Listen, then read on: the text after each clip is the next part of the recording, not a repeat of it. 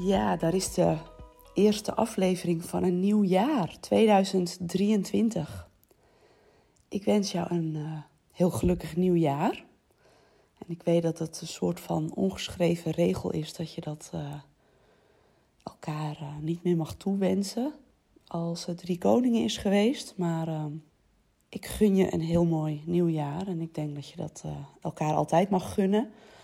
En ik ben ook heel dankbaar voor dat je luistert, dat je luistert naar deze podcast. En ik hoop je weer uh, te inspireren met deze nieuwe aflevering, waarin ik het met je wil hebben over zelfzorg. Zelfzorg als grond onder je voeten, om te zorgen dat je alle ballen hoog kunt houden. Misschien ben je ook ouder van een kind, meerdere kinderen. Heb je een partner? Heb je een huishouden, een huis om voor te zorgen? Boodschappen, eten, wassen, nou ja, noem alles maar op. Hè? Alle standaard dingen. En daarnaast heb je een uh, super inspirerende baan met een missie. Je bent pleegzorgbegeleider. Je wilt iets moois doen in die wereld. En tegelijkertijd is daar een hoge werkdruk en is daar een hoge maatschappelijke druk. De media en de maatschappij vindt er iets van als er iets misgaat binnen pleegzorg. Terwijl jij en ik ook weten dat jij alles op alles zet om uh, de beste beslissingen te maken rondom uh, een pleegkind. En daarin zorgvuldig af te wegen waar het kind het beste tot zijn recht komt. En dat zijn beslissingen die zorgvuldig genomen moeten worden en wat soms ook tijd vraagt, waardoor je ook als mens niet alle situaties kunt voorzien, maar waarin media en maatschappij er wel iets van vinden als er iets misgaat. Dus naast werkdruk zoals we die in veel sectoren kennen, is er ook een maatschappelijke druk, een druk vanuit media. Of eigenlijk die vergroot wordt door de media. Nou ja, ik snap, ik denk dat je begrijpt wat ik bedoel. Um, en je hebt een missie en daardoor kom je dus morgens je bed uit, begin je aan je dag en vervul je alle taken die erbij horen om, om een pleegkind heen om te zorgen, alle kaders te scheppen, alle faciliteiten te creëren om een pleegkind heen, om, uh, om een van waardevolle betekenis te zijn in het leven van een pleegkind. En daarnaast zijn er natuurlijk ook dingen in jouw leven die energie vragen. En dan heb ik het niet alleen over de zware kanten van het leven, maar ook over leuke dingen doen met elkaar. Ook dat kost energie en dat kost voorbereiding. En nou, mijn grond onder mijn voeten daarin is zelfzorg. En dat is de reden dat ik het uh, daar met je wil, daarover met je wil hebben in, uh, in deze podcast. Omdat ik tegelijkertijd ook om me heen zie dat zelfzorg iets is waar het eerst op beknippeld wordt als je het druk hebt. Dat dat het eerste is wat erbij inschiet. En daarom deze aflevering voor jou. Ja, zelfzorg als grond onder je voeten en tegelijkertijd zelfzorg als sluitpost als, het, als je het te druk hebt of als je vindt dat je het er te druk voor hebt. En het daardoor ook eigenlijk ondergeschikt maakt en het misschien ook niet belangrijk genoeg vindt, nog niet belangrijk genoeg vindt, waardoor, het je, waardoor je het jezelf nog niet volledig gunt om het wel te doen, om wel goed voor jezelf te zorgen. Want natuurlijk kennen we allemaal de cliché: je moet goed voor jezelf zorgen om ook voor een ander te kunnen blijven zorgen. En de ander kan dan de pleegkinderen, de pleeggezinnen zijn die je onder je hoede hebt, maar ook je kinderen, je partner, je relaties om je heen. uh, waarin je van waarde wilt zijn.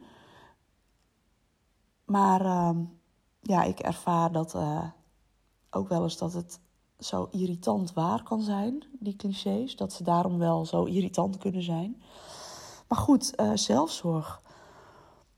Ik ervaar dat ik, nou ja, weet je, zo rond de jaarwisseling. Uh, kijk ik ook altijd achterom van, goh, hoe was mijn jaar? En uh, als ik terugkijk op 2022, dan heb ik dat ervaren als een intens jaar. Zowel privé als zakelijk waren er dieptepunten, waren er teleurstellingen, uh, waren er ook hoogtepunten, waren er hele mooie dingen waar ik ook echt tijd en energie in gestoken heb om dat te realiseren. En dat vraagt energie, dat vraagt iets van mij. En ook om van teleurstellingen, maar ook nou, privé gezien het verlies van ons neefje bijvoorbeeld.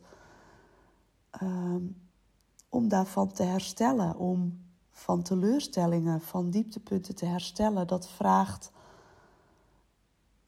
een vertrekpunt om daar, uh, ja, om dat te dragen, om dat te kunnen doen, maar ook om energie te steken in de successen die je wilt behalen. En dat is de grond onder mijn voeten die ik zelfzorg noem. En als ik dan bedenk wat ik doe aan zelfzorg, dan heb ik het onder andere over voeding, uh, mezelf gezonde voeding gunnen, maar het ook met liefde klaarmaken voor mezelf, met liefde en aandacht. Klaarmaken voor mezelf en voor mijn gezin.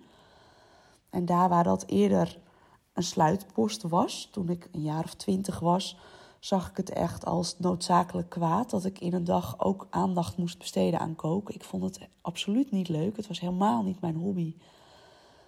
En wat ik nu doe, of wat ik gedaan heb om het leuk te gaan vinden, is uh, muziek aanzetten en erbij dansen. En het gebeurt regelmatig dat de kinderen ook meestaan te dansen in de keuken. En we onszelf helemaal verliezen in het moment waardoor de pannen overkoken. Maar waarin ik in plaats van daar dan mezelf op af te keuren ook nou, te grinniken om mezelf en te denken: ach, nou ja, oké, we hebben veel plezier en uh, het komt goed. Dus uh, ja, met liefde en aandacht koken en met liefde en aandacht eten. En ook echt gezond te eten. En uh, een valkuil die we daarin, denk ik, allemaal hebben, is dat als je je niet goed voelt dat je wat minder energie hebt om gezond te koken. En het ook heel verleidelijk is om die kant-en-klare maaltijd of de gemakkelijke, minder gezonde maaltijd te nuttigen. Of uh, een zak chips uit de kast te pakken. Ik denk dat we dat allemaal wel herkennen. En enerzijds mogen we onszelf gunnen om een keer ongezond te eten. En anderzijds, als je even niet lekker zit, en daardoor naar die gemakzucht, vanuit die gemakzucht of lage energie, naar die, nou eigenlijk lage energie voeding grijpt, zit je ook in die neerwaartse spiraal, waardoor je er ook minder makkelijk uitstapt. Dus um, ja, daarin ben ik soms ook streng voor mezelf en te zeggen: nee, maar we gaan toch gezond eten vandaag. Ik heb geen zin om te koken, maar we gaan het wel doen. Dus dat is wat ik belangrijk vind in voeding. Daarnaast vind ik rust heel belangrijk. Rust om te herstellen van alles wat je doet in een dag. En dan heb ik het over uh, nachtrust. Mezelf goede nachtrust gunnen. Maar mezelf ook luiertijd gunnen. Niksen, niks doen. Op de bank gaan zitten en een flutroman pakken. Dus ook niet per se iets nuttigs doen. Niet een nuttig boek pakken in, op zelfontwikkelingsgebied of verdieping in, uh, in, in mijn vakgebied. Of, maar mezelf ook gun, te gunnen om gewoon even niks te doen. En dat kan voor jou misschien niet die flutroman zijn, maar die Netflix-serie waar je aan uh, verknocht bent. En ik denk dat we onszelf dat mogen gunnen en dat rust en luiertijd ook noodzakelijk zijn om ook weer de energie op te laden om de energie te kunnen leveren om, uh, om die gezonde maaltijd te leveren. Om er te zijn voor je kinderen, om de ouder te zijn die je wilt zijn voor de kinderen. En om ook weer de energie te kunnen leveren voor je werk.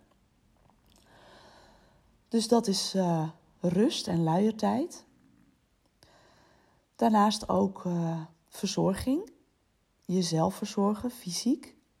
Dus met de innerlijke voeding. De voeding in de zin van de maaltijd, maar ook ja, jezelf wel dat inspirerende boek te gunnen.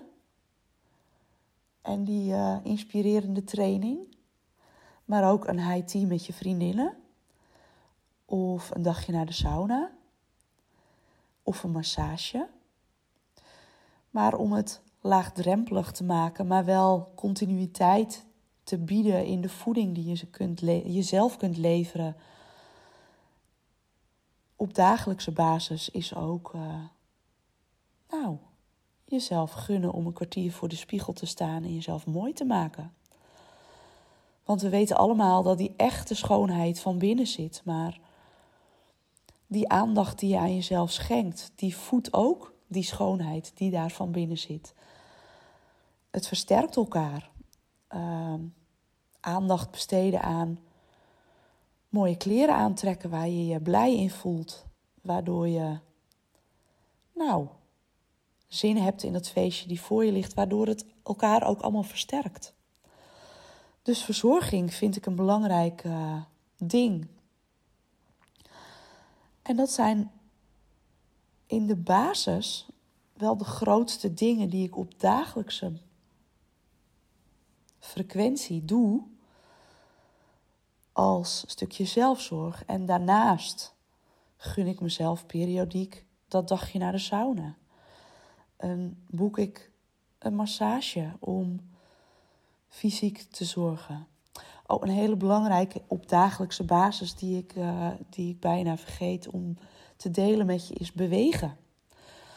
Uh, als je niet het werk hebt waarin je veel beweegt, denk ik dat het heel belangrijk is om voor je fysieke gezondheid om te bewegen, maar ook voor je emotionele gezondheid om te bewegen. En dat kan een wandeling zijn, lekker buiten, lekker uitwaaien.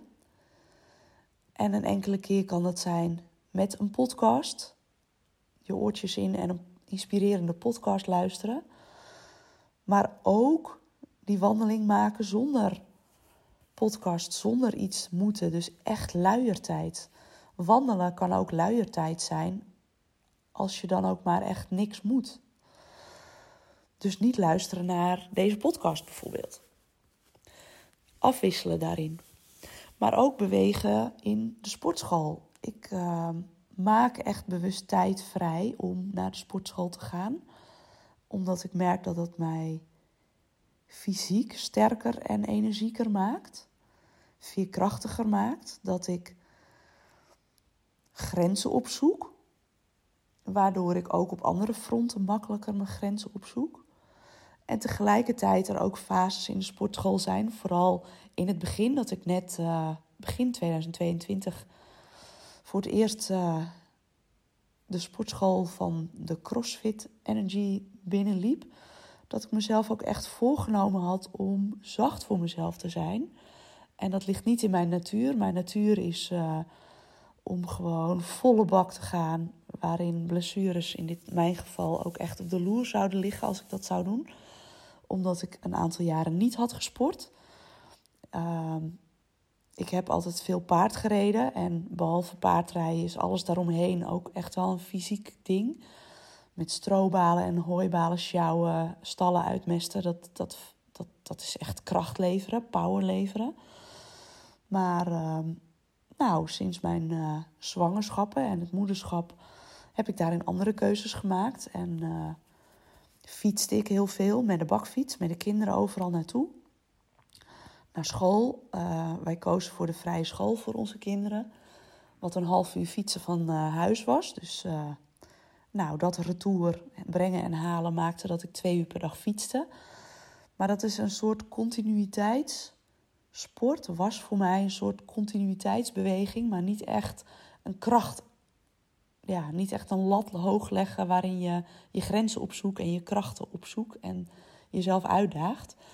Maar goed, toen we na een aantal jaren koos voor een andere school die wat verder van huis lag, waardoor ik uh, de kinderen met een auto naar school breng, uh, ben ik bewust gaan kiezen voor uh, CrossFit, omdat ik dacht, ja, ik wil wel ook blijven bewegen, maar waarin ik ook voelde dat ik zacht voor mezelf mocht zijn, omdat ik geen blessures wilde.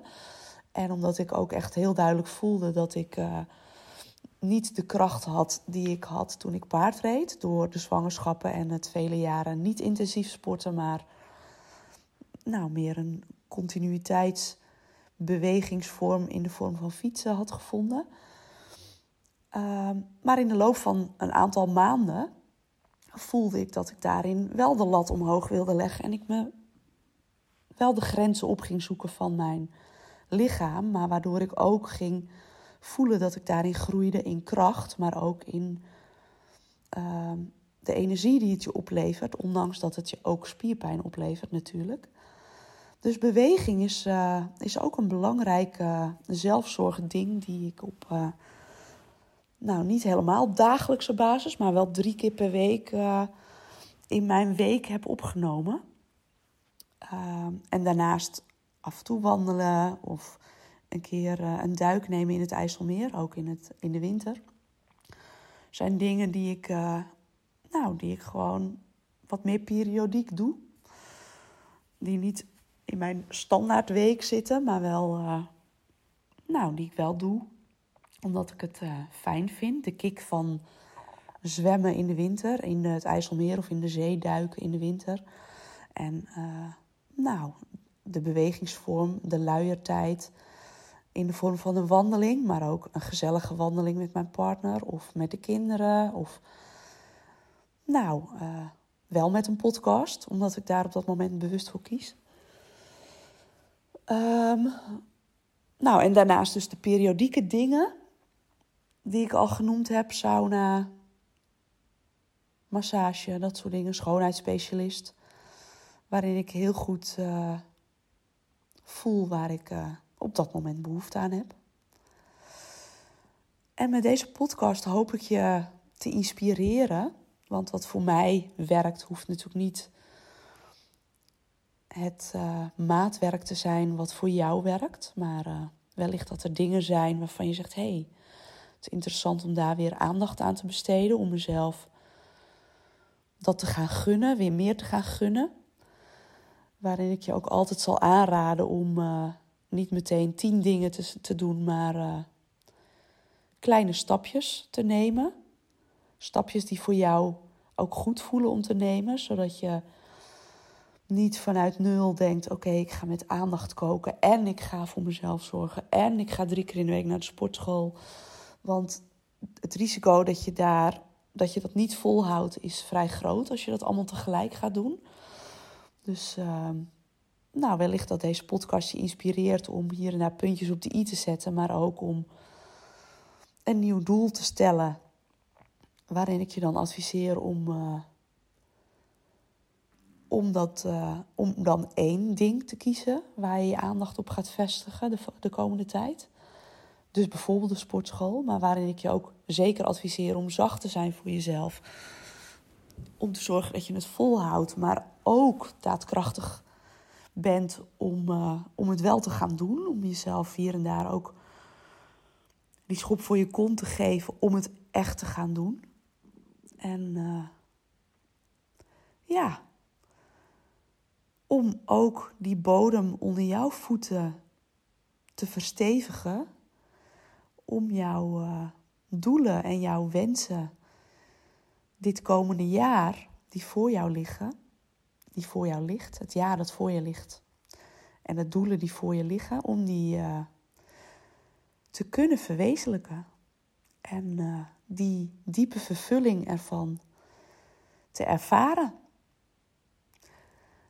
Dus uh, nou, ik hoop dat deze eerste aflevering van het jaar jou inspireert en dat het je aanzet tot actie en aanzet tot het jezelf gunnen. En ehm, nou, met liefde voor jou heb ik deze podcast opgenomen. En ik ben benieuwd wat je dit oplevert, wat je inspireert, wat maakt dat je luistert. Voel je welkom om dit met mij te delen. Ik vind het leuk om je berichtjes te ontvangen, om jullie berichtjes te ontvangen. Dank daarvoor. En uh, als je nog geen berichtjes met mij gedeeld hebt, voel je welkom. Je kunt mij uh, bereiken via mijn LinkedIn-pagina. En de, die pagina vind je via de show notes, de link hieronder. Of de link deel ik hieronder in de show notes. En ik deel hieronder ook mijn e-mailadres. Je mag me ook altijd een mailtje sturen. Um, voel je welkom. Ik ben benieuwd uh, wat dit met je doet. En uh, wat maakt dat je luistert. En op naar weer een inspirerend jaar. Waarin ik je hoop op meerdere fronten te inspireren. Onder andere met deze podcast. Dus dank je wel dat je luistert. Dank je wel.